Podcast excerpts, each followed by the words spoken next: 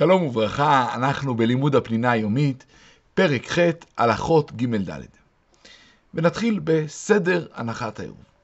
אדם לוקח את התבשיל ואת הפת, ומברך, ברוך אתה השם, אלוקינו מלך העולם, אשר קידשנו מצוותיו וציוונו על מצוות עירוב.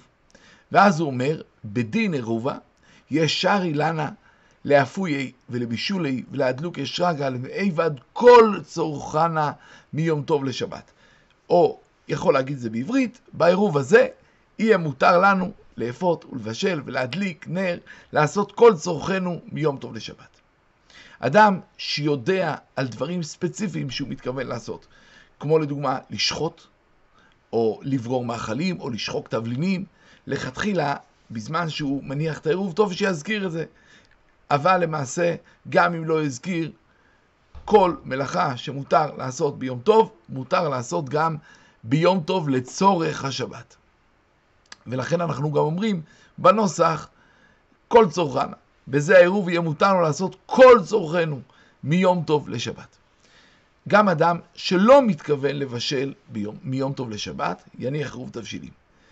א', כי כמו שאמרנו, יש מצווה להניח עירוב תבשילים, שהרי יש בזה כבוד השבת וכבוד היום טוב. דבר שני, לדע, הרבה דעות, הדלקת הנרות שאנחנו מדליקים ביום טוב לשבת, גם היא אה, בעצם מצריכה את עירוב התבשילים. ולכן עם אלה, כל אחד יניח עירוב תבשילים. על ידי העירוב של בעל הבית או בעלת הבית, רשאים כל בני הבית והאורחים שלנים אצלם להשתתף בכל מלאכות הבישול ואפייה לקראת שבת. ובעל הבית יכול למנות את אחד מבני הבית או מהאורחים שיניח את העירוב עבור כולם.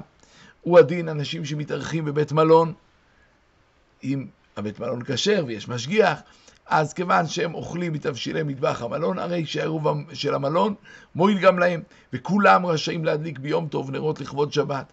הוא הדין בישיבה, העירוב של הישיבה מועיל לכל תלמידי הישיבה ואורחיה. מניחים את העירוב בערב יום טוב, ועדיף שהעירוב יהיה מתבשיל שבושל בערב יום טוב. למה? כי על ידי ההנחה זוכרים שאסור לבשל מיום טוב לחול, וזוכרים שצריך לשמור מנות יפות לשבת. אבל אם הוא יניח את זה הרבה לפני היום טוב, אז הזיכרון ייחלש. אבל בדיעבד, אם יניח את העירוב זמן רב לפני החג, כיוון שהוא התכוון שהתבשיל הזה יהיה עירוב לחג, זה מועיל. ואפילו מי שהתכוון להניח עירוב לכמה חגים יחד, כל זמן שהעירוב קיים, כלומר שיש ממנו כזית שראוי לאכילה, אז ממילא העירוב מועיל בדיעבד. למרות שמצווה על כל אדם להניח עירוב תבשילים, מצווה על גדול העיר, כלומר על רב המקום, להניח עירוב תבשילים עבור כל בני המקום. על ידי העירוב הזה יהיה מותר גם למי שלא הניח עירוב תבשילים, מחמת אונס או שכחה, או מי שלא יודע להניח עירוב תבשילים, יכול לסמוך על העירוב של גדול העיר. אבל מי שיכל להניח עירוב ועבר במזיד ולא הניח, כיוון שביטל את המצווה, לא יכול לסמוך על העירוב של גדול העיר. וכן מי ששכח פעמיים רצופות להניח עירוב, בפעם השנייה דינו כמו פושע, כמו מי שעשה את זה מזיד, ולא רשאי לסמוך על העירוב של גדול העיר. אבל אם פעם אחת הוא הניח, שכח. הניח, שכח. אמנם זה פעם שנייה, אבל כיוון שזה לא היה ברצף, יכול לסמוך על העירוב של גדול העיר, והוא לא נחשב פושע.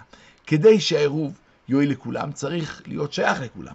לכן צריך לעשות פעולת קניין, כלומר הרב צריך לתת את תבשיל העירוב לאדם אחר, שיגביה אותו טפח כדי לקנות אותו עבור כל בני העיר. ואז כאשר הוא שייך לכולם, הרב לוקח את העירוב ואומר בזה העירוב יהיה מותר לנו ולכל בני העיר לאפות, לבשל, להדליק נר, לעשות כל צורכנו מיום טוב לשבת. לכתחילה טוב שמי שיעשה את הקניין יהיה אדם גדול שלא סמוך על שולחן הרב. בדיעבד אפשר שאשתו של הרב תעשה את פעולת הקניין עבור כל בני העיר. העירוב של הרב מועיל לכל מי שנמצא בתחום שבת. אפילו מי שלא ידע שכיוונו עליו.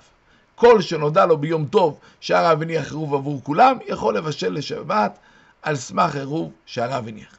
אבל מי שהיה מחוץ לתחום, העירוב לא מועיל לו, מפני שהוא לא יכול לבוא לאכול אותו. וגם אם הניח עירוב תחומים, הוא יכול לבוא, העירוב מסתם לא מועיל, כי הרב, הוא חשב על בני העיר. מה זה בני העיר? כל מי שבתחום השבת של העיר. במקום שידוע שהרב מקפיד תמיד להניח, יכול כל מי שכח לסמוך על זה שהרב הניח. ואם הרב שכח, צריך להודיע לבני העיר שהפעם אי אפשר להסתמך על עירוב שלו, כי הוא לא הניח. ונסיים בשאלה,